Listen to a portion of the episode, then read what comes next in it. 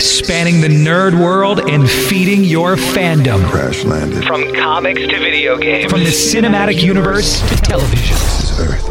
Connecting you to the biggest stars in the industry. Something out there had discovered us. It's time for the Down and Nerdy podcast. Here's your host, James Witham. In the land of the free and the home of the nerds, it's episode 196 of the Down and Nerdy podcast. I'm James Witham. The reason I'm saying that is I'm in Washington, D.C. for the big DC in DC event. Going to be covering a whole bunch of stuff that you're actually going to see on our social media pages, on our website. Keep checking back with that facebook.com slash down and nerdy at down and nerdy 757 on twitter and down and nerdy podcast.com so much stuff going on not going to reveal everything that's going on right now though just follow us on social media and on our website and you're going to be hearing from so many great people so many great stuff almost just like we had at san diego comic-con going to be a lot of similar stuff going on at dc and dc this week, though, I've got Gabriel Rodriguez on the show from IDW's Sword of Ages. I'm sure you know him from Locke and Key as well. Going to be talking about Sword of Ages and what's it like to write it and do the art for it. A whole bunch of other stuff. And you know, I'm going to ask him about the Locke and Key TV series as well. Whole bunch of nerd news to get to. We're also going to be talking about The Magicians this week and reviewing the season three premiere. But up next, two new comics. We'll be talking about them on the Down and Nerdy podcast. This is Warren Simons, the editor in chief of Valiant Comics, and you're listening to the Down and Nerdy podcast. Get out the long box, the tablet, or the laptop, whatever you're reading on. It's time for what we're reading and something that I kind of expected to be on a screen before it was on the page, but hey, I'll take it either way. It's Ninjak versus the Valiant Universe. Number one, of course, from Valiant Entertainment, written by our buddy Eliot Rahal, art by Joe Bennett and Belardino Brabo, Ulises Arreola doing the colors, and Dave Sharpe on the letters. Now, it's very clear in the front of this book that Ninjak versus the Valiant Universe is set in its own world. So basically, what that means is it's out of continuity and all bets are off. And also in the description of this book, it's plainly told, although I will give a spoiler alert just in case, that Ninjak actually betrays MI6 but it's not as obvious as it sounds. I can tell you that right now. And, you know, if you're a Valiant fan at all, that it's probably not as simple as all that, and it isn't. The story it tells you right away, basically, what's going on. It really sets the stage with somebody, and I, I won't spoil it. Uh, this is one thing I won't spoil. It's somebody that Ninjak knows very well that we see at the very beginning of this issue, and you kind of know right away what's happening, why things are going south, but you don't know where it's going to lead until you get to the middle of the book and find out why Ninjak is actually betraying MI6 in the first place. So I will say that it is for a good reason. It's not like this is one of those things where he goes rogue and he's a bad guy in this. That much I can tell you, that is not happening. But think about this. He's going to betray MI6.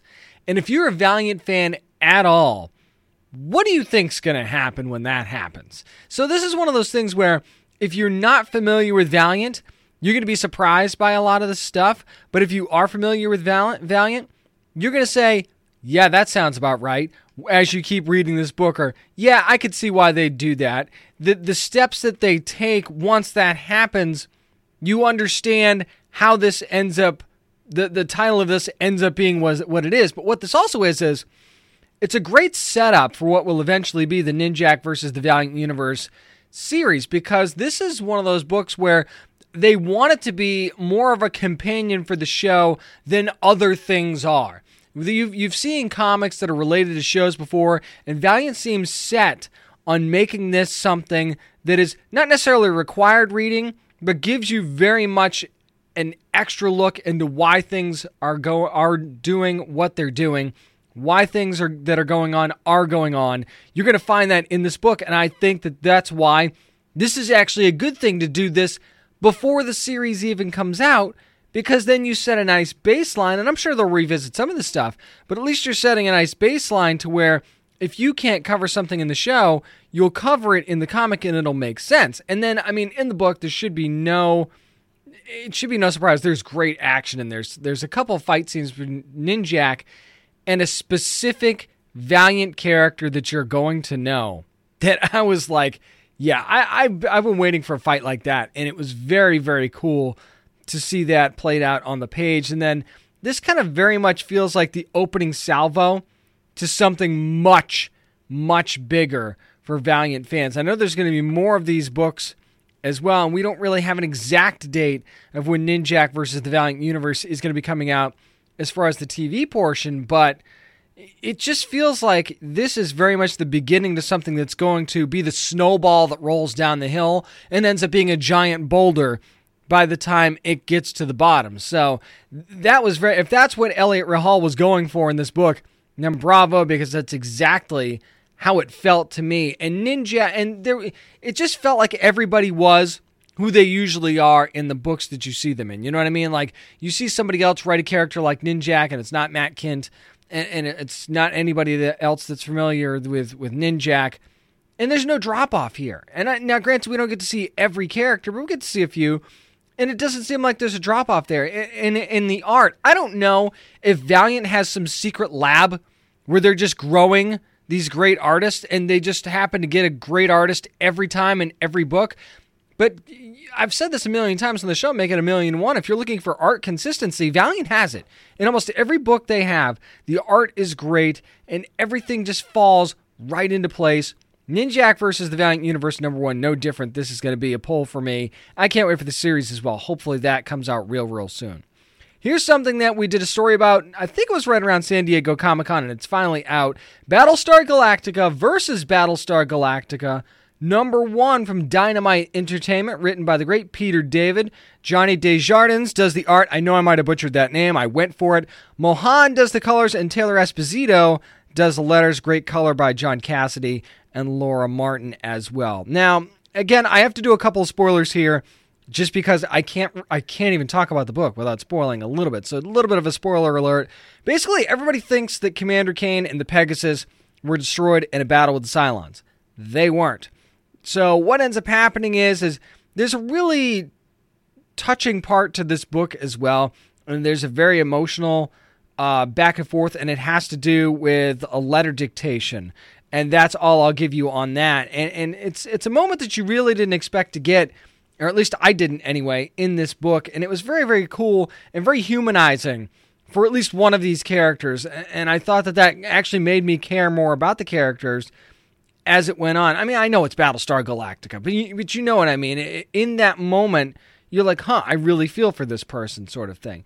Now, what's happening is the Pegasus is following a distress signal, and they kind of get shocked by what they find. And it, it's one of those things where there was a disagreement on the ship, too, as to whether or not they should follow the distress signal. And then it's one of them turns out being right. I can tell you that right now. And what we find out when they do follow it and where they get to where they're going and find who they find, what we find out is something that I thought was pretty darn shocking, especially for Battlestar Galactica fans. And where this story is going to lead and what we find out from that revelation is to me going to be the most interesting part of this story going forward. And again, not something I'm going to spoil for you. I want you to f- discover this on your own when you read the book. But if you're a Battlestar Galactica fan, this should make you all in. Okay, that's and that's just based on part of this book because we go from the Pegasus then you get to the second half of this book and it's the Galactica with Sheba and Amada, and they're basically under attack right away by the Cylons. So they, they, there's it's almost wasting no time at all. And then something happens and you know that if the Cylons bail, there's something really, really bad that's going to be coming. And that's kind of where, I mean, you see the nice camaraderie between the crew of the Galactica, and it just feels familiar and it feels right. And seeing Sheba on the ship as well. And it just makes sense. And then you see what happens at the end of this book, and you wonder if, okay, this is where everything's going to start. This is where it's going to kick off into the next issue. So I'm not saying that this felt like a zero issue, but it very much felt like a stage setter to me. And that's not necessarily a bad thing. And I mean, and as far as the art goes, art was pretty solid. I would say mm, it's it's it's very much had an old school finish. And I don't mean that in a bad way at all. It, it very much had, to me, like a Bronze Age type finish. But for a book like this, where it's kind of a throwback in a, in a way, I felt like that was kind of necessary. But the detail was very, very good there. So I definitely enjoyed the art.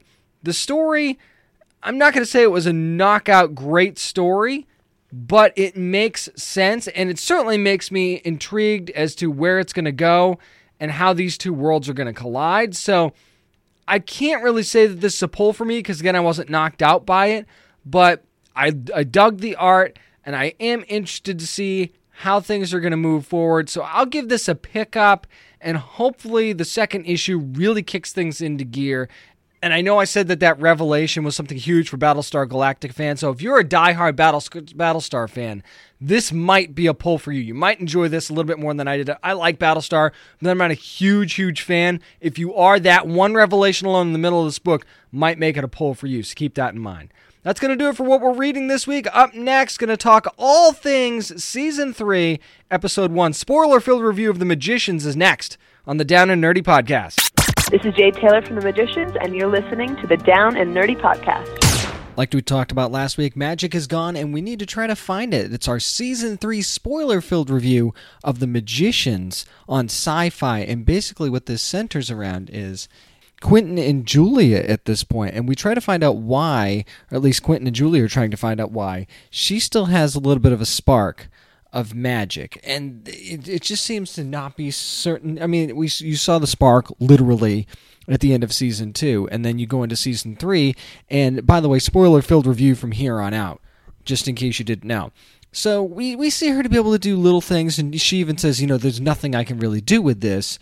And it looks very bleak. And then Josh comes downstairs at Brakebills and says, hey, I might be able to help. I know a guy. And they basically go, it, it's, it is a god, by the way. So they go to basically the god of parties. It seems like because he throws these epic parties and there's all kinds of crazy stuff going on, and he tells them to come back when they're fun, meaning Julie and Quentin, and they end up getting hammered and do this doing this dance to get in.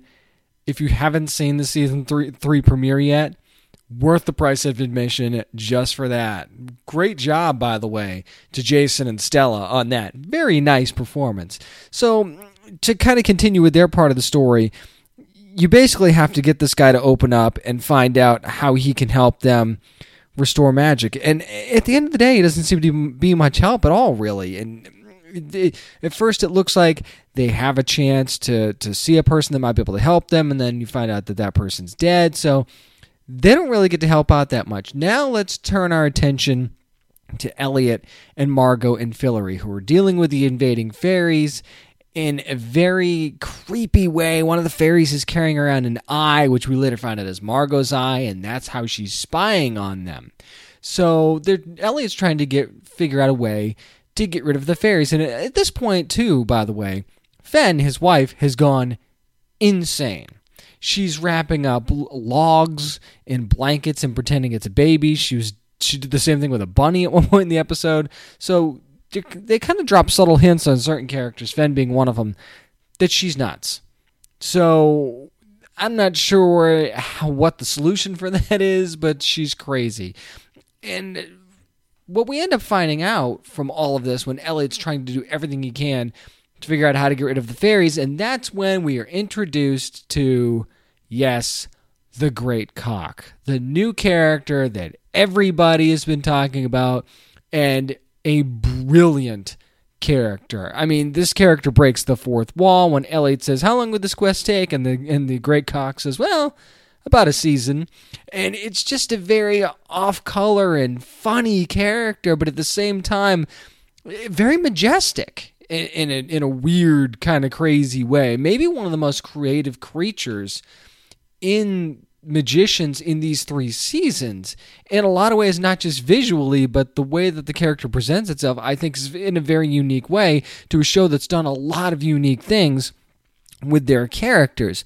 And what's funny is is that they find out that the fairies are using bunnies for messaging because of course elliot can't can't contact quentin and vice versa so that's how they're sending messages to one another. And, what's funny is is that they're supposed to be looking for a book that, ironically enough, the Great Cox says is in a library in New Jersey.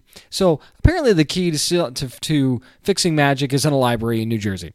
Who would have known? It's all, it's actually called Tale of the Seven Keys and has no author and no pages either. They find out.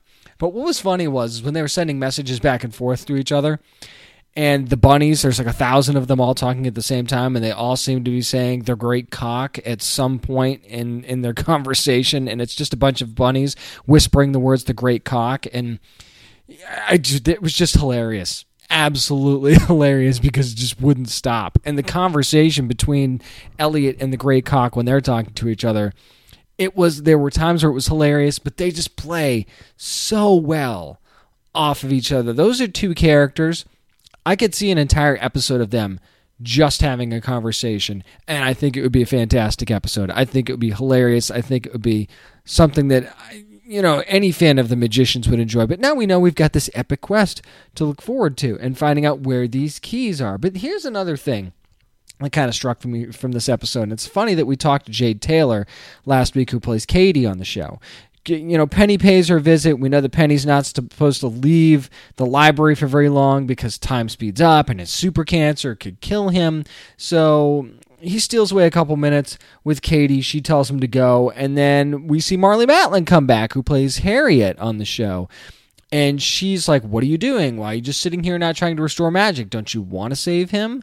So then she she gives her a book, and it's full of pages, and it's this really tiny book. She's like, "Look, you need to fix this because you're going to need to pay me back for all the stuff that I did for you to get this." So I'm wondering if this book that Katie has is the key to unlocking this Tale of the Seven Keys book to find to finally fill out those pages because apparently the first part of the quest for Elliot's not going to be easy because it lies beyond the realms of their kingdom and that doesn't go well when the king leaves and stuff like that. So it's just it seems like everybody has their part in this quest. And even the Great Cock says you can't do it alone, Elliot, because Elliot says this is something he could easily, you know, mess up. But now the great cock says he has to get his friends together. So eventually we know they're all going to come together anyway.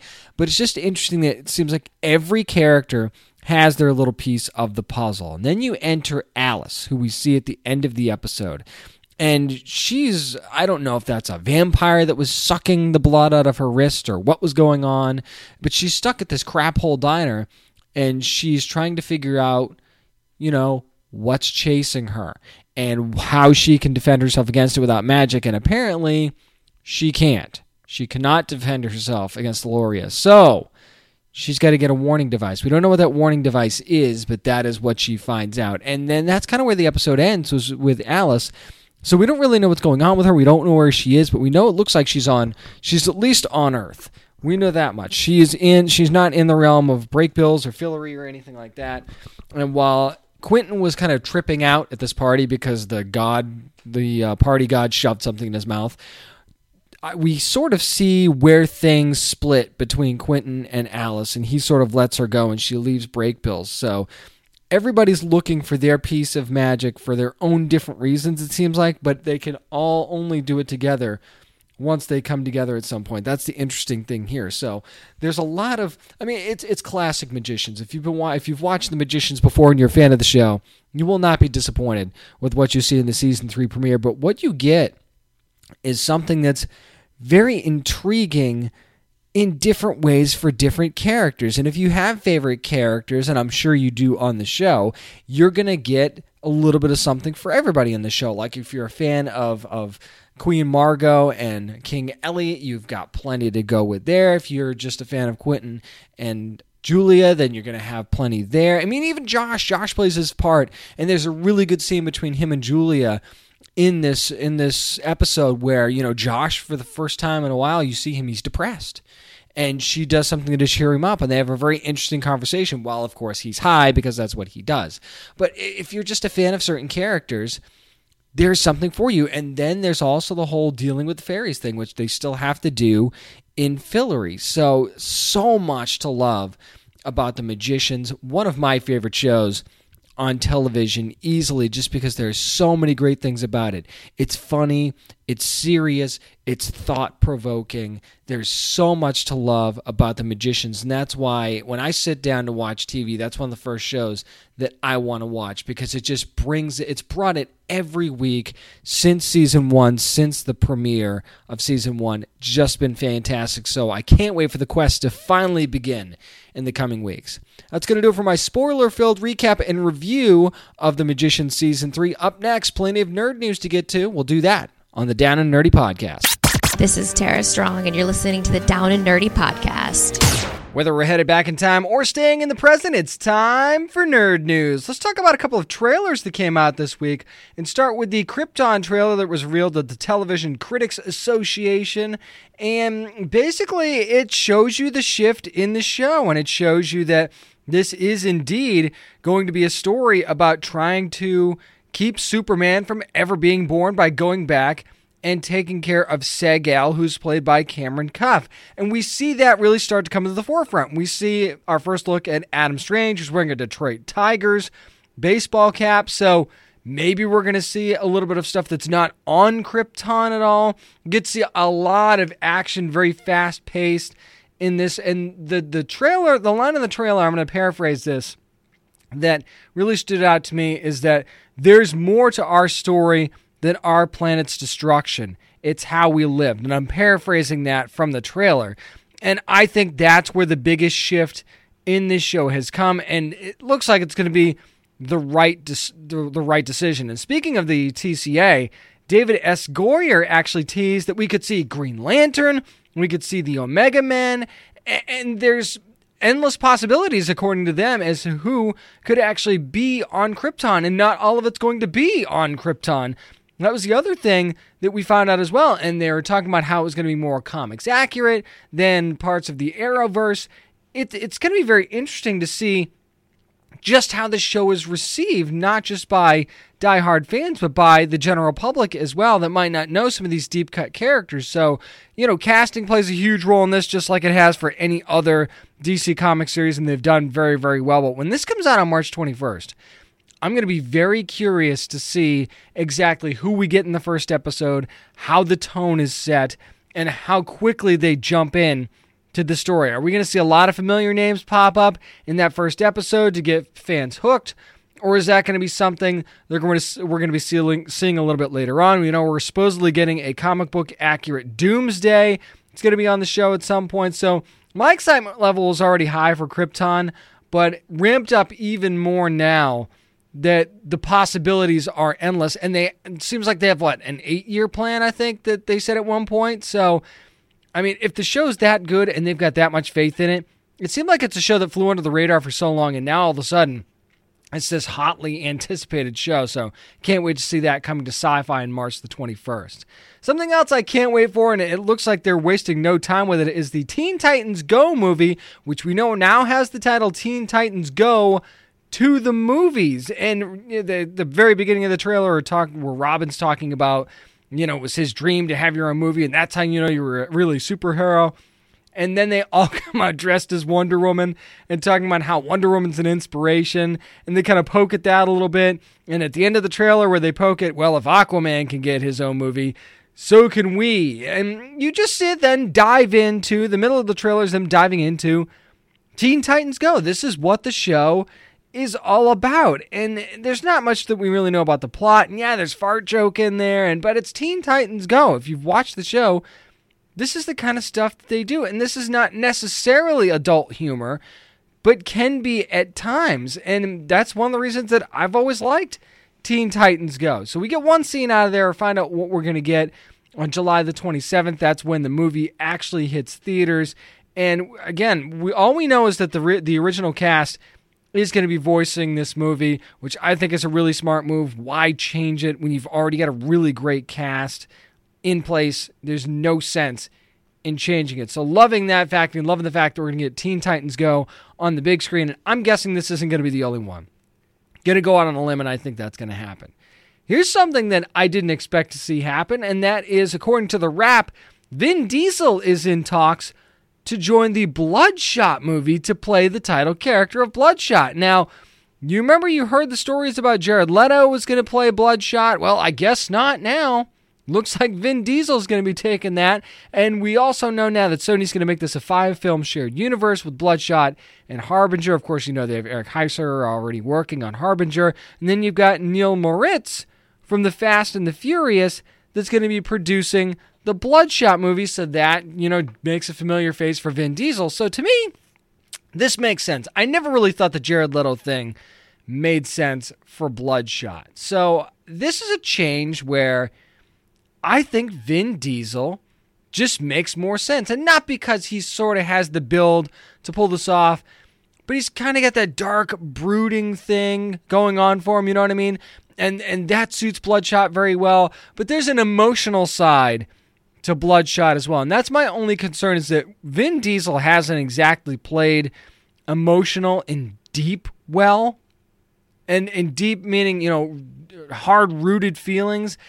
I mean, anybody can have their moments in certain movies, and maybe in the Fast and the Furious at some point, but that seriousness to him, he has that. The build, he has that. But once things start to really get down to the nitty gritty, can Vin Diesel pull this off? And maybe he won't have to worry about that in the first movie or even the second movie.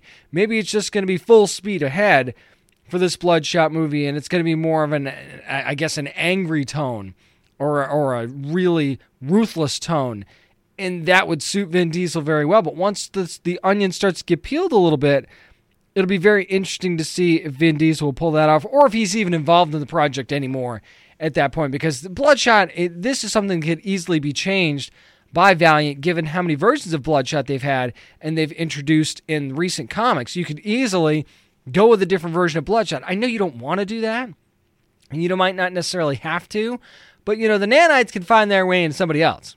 You know that. So if something's not working, they can make it make sense where they would have to recast with Vin Diesel. But right now, I certainly think that Vin Diesel is a better choice than Jared Leto for a lot of reasons. And I'm already just so excited for the Valiant universe to come to the screen anyway. And I know that I, am pretty sure we're getting Harbinger first. So that'll be a nice, nice starting point for Valiant. But as many characters as they have and as much as they could do, with Valiant. It just seems like once they hit the screen, whether it be big or small, it's to take off. So many Valiant characters are so, so deep and interesting that I'm really excited what the future holds for the Valiant universe on the screen. Speaking of another character that may do very well on the screen, Kitty Pryde looks like she has her own movie in the works. Of course, this according to Collider. Apparently, the Deadpool director Tim Miller is going to be developing it. Nobody knows if Ellen Page is going to be back.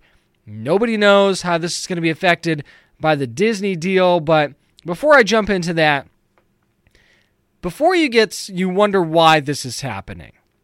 Think about Kitty Pryde for a second. This is a character that should have played a lot larger role in the X-Men Days of Future Past movie based on the comics. Now I know she played a big role, but this wasn't the role that she was necessarily supposed to play if you were talking about it being comics accurate. And I think Days of Future Past may be one of the best, if not the best, of the X Men movies that they've done so far. So if there was one mark against it, it was that Kitty Pryde didn't play the role that she was necessarily supposed to play in that movie. Now, I'm not saying you have to give her her own movie to write that ship, but if you're looking for a female character to give their own movie to, Kitty Pryde might be one of those ones that makes the most sense. And I mean, if you're talking about the Disney deal and bringing the X Men into the MCU, Kitty Pryde is a character they could easily bridge that gap. Ellen Page or not. And and why not? If you can get Ellen Page back, she certainly did a fine job, and I don't see why she couldn't continue to do so. She's certainly a, enough of a name that there would be no drop off there. So if you could use her to bridge the gap between the two universes and even and bring them together somehow. I mean, it just makes sense that she would be the one, or one of the ones anyway, that could make that happen. And I'm not saying you have to use the Kitty Pryde movie as a go-between. You could even use it as an end credit scene for the movie to set it up. And maybe that's not smart either because you want to make it more obvious. But you know, end credit scenes in the Marvel uh, Cinematic Universe tend to be pretty important. So you could certainly do it that way. Give her her due, and then towards the end or in an end credit scene, let her bridge the gap between the two universes. I mean, it just makes sense to me. And then we have various reports from various outlets about the Black Widow movie possibly happening. And they've got somebody that's going to be writing it now, but it's still very in the early stages of development. So that kind of begs the question for me what are we going to see first? A Kitty Pryde movie or a Black Widow movie? And if we do see this Black Widow movie, at what point in her timeline is that going to be? Because I actually think Black Widow is one of those characters that also has untapped potential where there's so many Black Widow stories that you could tell in a movie. You could get multiple movies out of it, especially as Marvel moves on in their phases. But, you know, Scarlett Johansson can't play Black Widow forever either. That's the other thing we have to consider. And we also that that also tells us where you have to consider she is in the timeline if this happens. But I'm really starting to wonder if this Kitty Pryde movie could happen before a Black Widow movie. And that's not good or bad necessarily. I could go for either one, but it's just interesting that fans have been clamoring for a Black Widow movie for so long, and you might actually get a Kitty Pryde movie before that happens. And that's not something I think any of us would have expected. That's going to do it for Nerd News. Up next, going to be talking about the Sword of Ages with comic book writer and artist Gabriel Rodriguez. It's next on the Down and Nerdy podcast. This is Jonathan Gilmore, tabletop games designer for IDW's Atari Lima Games, and you're listening to the Down and Nerdy podcast. Well, you might have heard on the show about a month ago, I reviewed a book called Sword of Ages. So now that issue two is out, I had to get not only the writer, but the artist on the show this week, and it happens to be the same guy. It's Gabriel Rodriguez. Gabriel, how you doing? I'm doing very well, James. How are you? I'm doing fantastic. Now, I know that when people are hearing that name and thinking, I know Gabriel Rodriguez, and most comic book fans know you, of course, from Locke and Key, but now you have Sword of Ages, which is a very different book for you, and that you've spent a lot of time developing. So, what made you want to do this story? Well, this is a kind of story, of story I've been wanting to do since I started reading comics. Basically, this kind of high fantasy concept is something that I remember fondly from my first readings because uh, my first approach to adult comics was through European authors, like people like Moebius and Alejandro Jodorowsky. So their work and from other creators influenced me heavily as, a, as an artist since a very young age. So having doing uh, different sorts of stuff with IDW, uh, things like Locke and Key and Onyx and Little Nemo. For this one, my first uh, project as both a writer and artist. I wanted to do something in that vein because it's something I've never had the chance to explore before. So it was a, a nice switch from previous work and also a, a homage to the stuff I love since I, I was very young. So let's talk about that for a second, being the writer and the artist on this book. I mean, that in itself is a huge undertaking, but now you're also building quite a vast world here, as we see in the first two issues alone. So, do you feel like that makes the world building part more difficult, or is it easier because you have kind of more direct creative control over that process? Well, the control part is easier, of course, because you if you have an idea of what you want to do, it, it's easy to go to, to that path. But the thing is that the the heavy lifting stuff that the work becomes because of the, the combined efforts of both writing and drawing and also write, writing in a language that's not your own uh, has had made this a very tough challenge. I've been uh, like sort of teased for, by editors from IDW from uh, a few years ago about trying to write my own stuff and and do it, uh, an original book doing both cores, but I had to wait till I felt like I was prepared enough to be able to, to get through the challenge. And I think it was wise to, to wait a bit because even though after, I don't know, almost 14 years of working comics so far, um, I still think it's a very tough challenge. It's been like more difficult than I hoped it would be in terms of a, uh, of a, uh, a uh, focus and creative energy and, and, and the work itself. It's a, it's a lot of work when you have to do all the stuff together but also it's been incredibly refreshing and rewarding uh, to figure out that I've been able to put all the experience from these previous years and, and working with so many uh, uh, talented writers has been like the best possible school for me. So I, am very thankful to have had the opportunity and for the editorial staff to wait for me when it was like the right time to jump into this challenge. One of the things that I really love about Sword of Age is that it has sort of chapter titles that goes on throughout each issue, and along with that and the character designs from issue 1, I feel like as a reader, this really helps guide me along in your story. So, was that kind of the goal in doing that? Yeah, yeah, in, in sort of a way, yes, because I I knew that this was going to be a very uh, ambitious story in terms of scope and amount of design and amount of characters. Because I've always uh, considered that this might be my only chance to do a full story by myself. I always put myself like in the worst case scenario. So I wanted to do like the very best uh, possible effort in creating this entire world and this full cast of characters and try to, have it all like as much uh, pre-produced before started working in the comic itself so i took like a, a few months uh, of discussion with my editor chris Ryall uh, before starting the, the writing and the drawing of the book in which we discussed the idea of the story how i wanted to approach it. And then i spent like a lot of time like designing uh, landscapes and characters and trying to build it uh, piece by piece this world in order to get into the story with all those problems solved before uh, writing the story itself.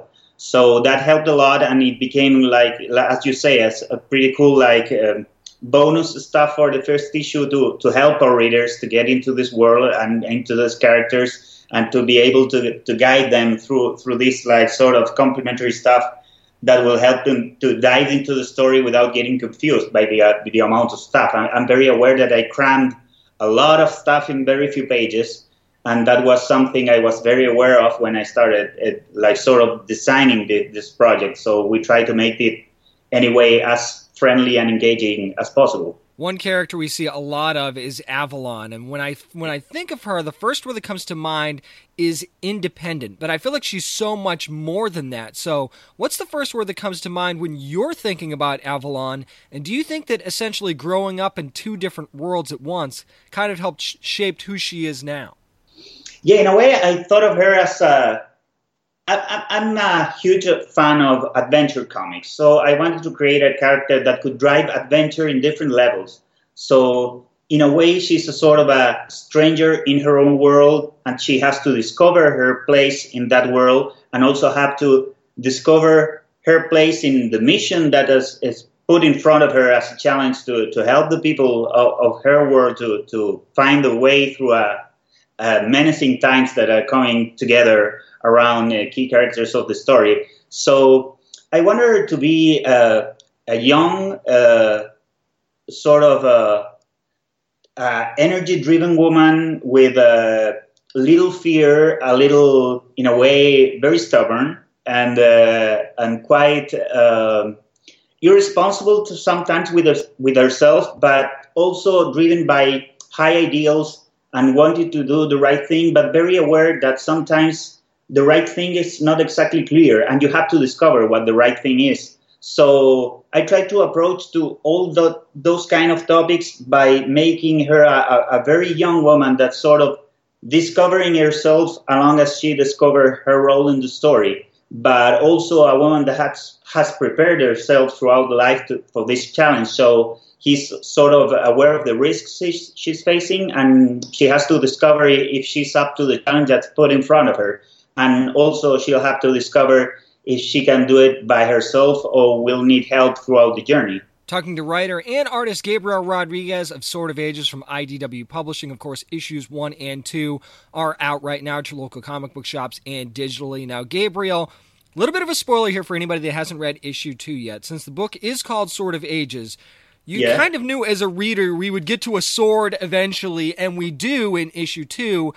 And when that moment finally came, I got a really serious King Arthur Sword in the Stone vibe. So, but in a very different way, though. So, talk about bringing that moment together on the page and how it really showed a different side of Avalon at the same time as well. Yeah, well, uh, when we started discuss- discussing the concept for this story with Chris Ryall, I'm a huge fan of Arthurian mythology, and one of my favorite uh, movies ever is Excalibur from John Boorman.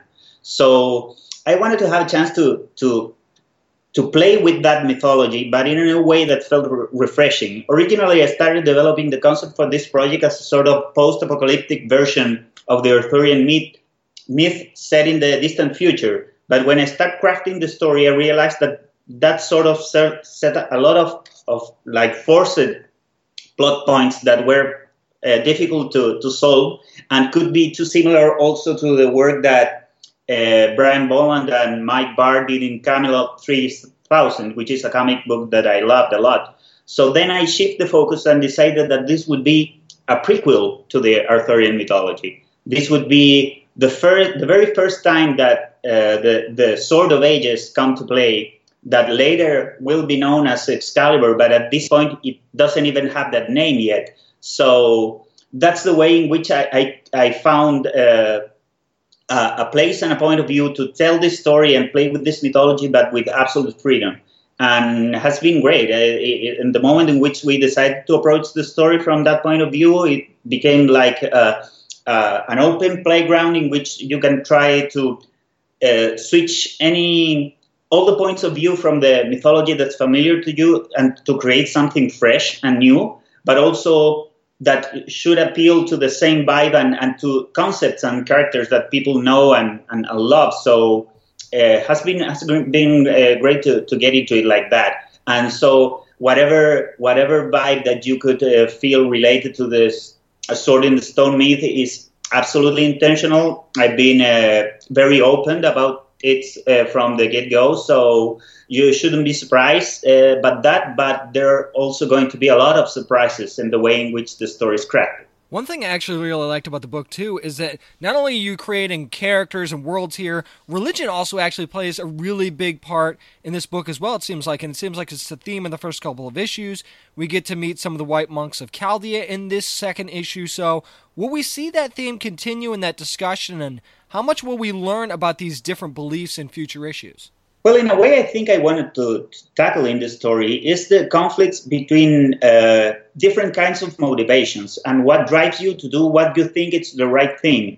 Uh, in a way, I, I, I doesn't see uh, this story as a conflict between good and, and evil, but most about uh, conflicting points of view regarding what good and evil are. So um, religion's gonna play a part in it, politics is going to play a part in it, and some sort of basic uh, philosophy point of view are going to be engaged in, in, this conflict because I think ultimately this is a story about about how you decide what is the right thing to do and which are the are the ideas that you're willing to fight for. So uh, the idea of having the, the forces in conflict in, in this story is to try to approach to that to that uh, conflict from different points of view and I'm trying to be as as much into the gray areas as possible uh, rather than getting into this is black and this is white and they are opposite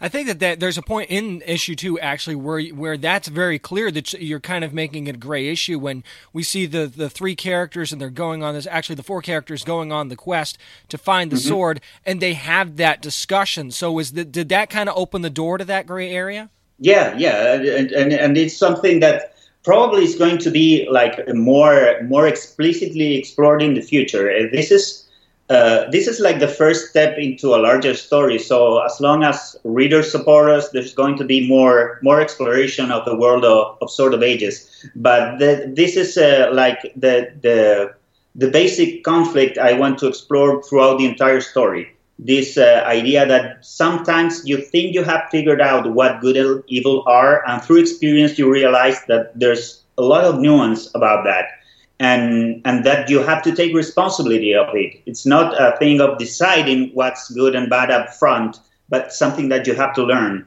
And that's the, the hero journey I, I want to explore in this in this epic. One of the things I love about books like this is that all the animals and the mythical creatures can actually talk and communicate with humans and each other. So I got to ask you, Gabriel, if animals suddenly started talking right here in 2018, how do you think we would respond as a society? I think we should have to ex- respond with a lot of apologies because probably they're going to uh, uh, talk into our faces all the bad stuff that we used to do about our environment because we can we can allow ourselves to ignore them because they can't talk. So I think uh, uh there should be at least a day throughout the years in which animals uh, should be able to talk and, and let us know all the things that we're doing wrongly because it would be very helpful for us. That that is an amazing idea. I think we need to figure out a way to make that happen. Yeah, we, we desperately need before the we still have animals around and if we keep doing things wrong we're not going to have them around us anymore so i'm hoping for my kids and grandkids to have the chance to meet all these fantastic creatures that surround us so in a way i think that the talking animals in, in my story are sort of a, a homage to that a, a, way to, to create awareness about the environment and to realize that we're always uh, framed by a larger picture that's very important for us to, to survive as a species and as a civilization. Definitely looking forward to seeing what a role they're going to play in future issues then. So now we know that there is kind of a greater darkness that's been discussed here, and you were talking about the what's good and what's evil, and that's eventually going to be dealt with in the story, but it feels like Morgan and the Templars seem to have a little bit more of an imminent threat right now, talking about the political angle. So yeah. are his motives as simple as dominant rule? Because I get the gut feeling that there's much more to it than that. There's going to be much more to that because um, basically, especially uh, in a way, like um, military forces try to sell themselves as solvers of problems in a way that's very black and white. And behind that, there's an entire construction of an idea of what's right. And I think that when you think that the, the way in which you provide the answer is force, um, is the most arguable arguable uh, point of view. You need to discuss why force is worthy to be used. And when you give that for granted, you make like the largest, the biggest mistakes. So I think it's it's important for me to have a, the chance to explore the the the political point of view of the Templars in the story, as I think in a way they're going to be a symbol of lots of, of forces that we've seen throughout history. That when you you see through the veil of, of history and their context, you start to realize why they are why they are as they are and that's a way to learn from their their mistakes. So uh, probably at the beginning of the story, uh, people may think that we're presenting them in a very like uh, absolute way, but as long as we get to engage with the characters, we're supposed to be figuring out layers uh, uh, beyond their their initial presentation. So I'm hoping that we'll have the chance to figure out that in every faction involved in this story, there's going to be good people and bad people in, in every in, in, every single of the factions, and then you'll uh, realize that the chances to empathize with the opponent are going to be like more available for both the readers and the character in the story, and they're going to add layers of complexity of the way in which the plot will be revolving in the future. Good. That's definitely the vibe I was getting. So if that's what you're going for, then you you hit that out of the park for sure. Yeah, in a way, I think in, in comics you have the, the difficulty that the only thing that you lack is time and space time to, to tell the story and space to because you only have 20 pages in each issue so you have to be very aware of why you're putting the stuff you're putting into these few pages mm-hmm. and especially when you're trying to be build something as large as, as this kind of concept is so i'm trying my best to be and and this is something that I constantly discuss with the editors, trying to polish the writing and, and polish the way in which I'm laying out the story to make each scene worthy. And in a way, this decision of putting titles to each chapter, to each scene in, in the story, is a, way to help myself to to get to that, to make uh, each scene to fulfill a role uh, throughout the story and to take as much of the characters as possible in, in the few space that we have to, to, to tell to tell the events that are happening throughout. Before I let you go, Gabriel, I have to ask you about the Locke and Key TV series that's going to be coming with all the casting announcement announcements that we've had happening and so much news coming out. What is your excitement level for the series, and what's one element you feel like they have to capture for a true adaptation? Well, I have to say that I've already seen the the uh, uh, work in progress cut of the pilot for the Locke and Key series. So as we're waiting for it to be finally approved or rejected by by the by by the network, um, we're very happy with what we got because all people involved in the project was very aware that the core of the of the charm and the magic of Locke and Key reside on its characters, and they were very careful in in adapting these characters for a new media, but staying true to the core of what they are. So I think if the show happens, and I'm very uh, I'm, I'm very optimistic that it will happen. Um, I think uh, fans of Locke and Key are going to be very satisfied with it because they're going to recognize this, these characters they love, and the people that doesn't, it's probably going to be, be charmed by it because it's it's incredibly well done. The talent uh, ensembled uh, around this project has been like top notch from production to the to each one of the actors. So the, the work it, they have done is amazing. So I'm really hoping that people will have the chance to to share it with us. Make sure you're going out and getting Sword of Ages issues 1 and 2, which are available right now at your local comic book shops and digital retailers as well. Speaking of Locke and Key, be on the lookout for that series. We'll keep you up to date on that in this show. And not only that, there are several volumes of Locke and Key that you can get caught up on before the series starts. Find out more about those at idwpublishing.com. It's writer and artist Gabriel Rodriguez. Thank you so much for joining me this week. Thank you very much, James. Has been a pleasure to talk to you. One of the things I loved about that conversation with Gabriel was the dive into the actual creative process that he has and every little bit that has gone into this story. And if you've read issues one or two or both, you understand that the this is a world that he's created here that's larger than a lot of worlds and a lot of comics. What he's been able to do in the first two issues alone and to know that this world is still expanding it's crazy and then there's a science fiction element that we didn't even get a chance to discuss it's also involved there so so much going on in Sword of Ages and so many characters to love about that book make sure you're getting issues 1 and 2 right now from IDW Publishing that's going to do it for this week's edition of the Down and Nerdy podcast. Again, thanks to Gabriel Rodriguez for joining me this week. Also, be on the lookout for special content. I'm going to be in Washington, D.C for the big DC in DC event, talking about Black Lightning and so many more things, talking to a lot of your favorite writers and actors and stars from the DC Comics world. So I'll be bringing a lot to you on that at downandnerdypodcast.com, facebook.com slash down and at down and nerdy 757 on Twitter and on Instagram as well. So be on the lookout for that. And future shows are going to have so much content from DC. You're really going to love it. But don't forget, you never have to apologize for being a nerd, so let your fan flag fly and be good to your fellow nerds.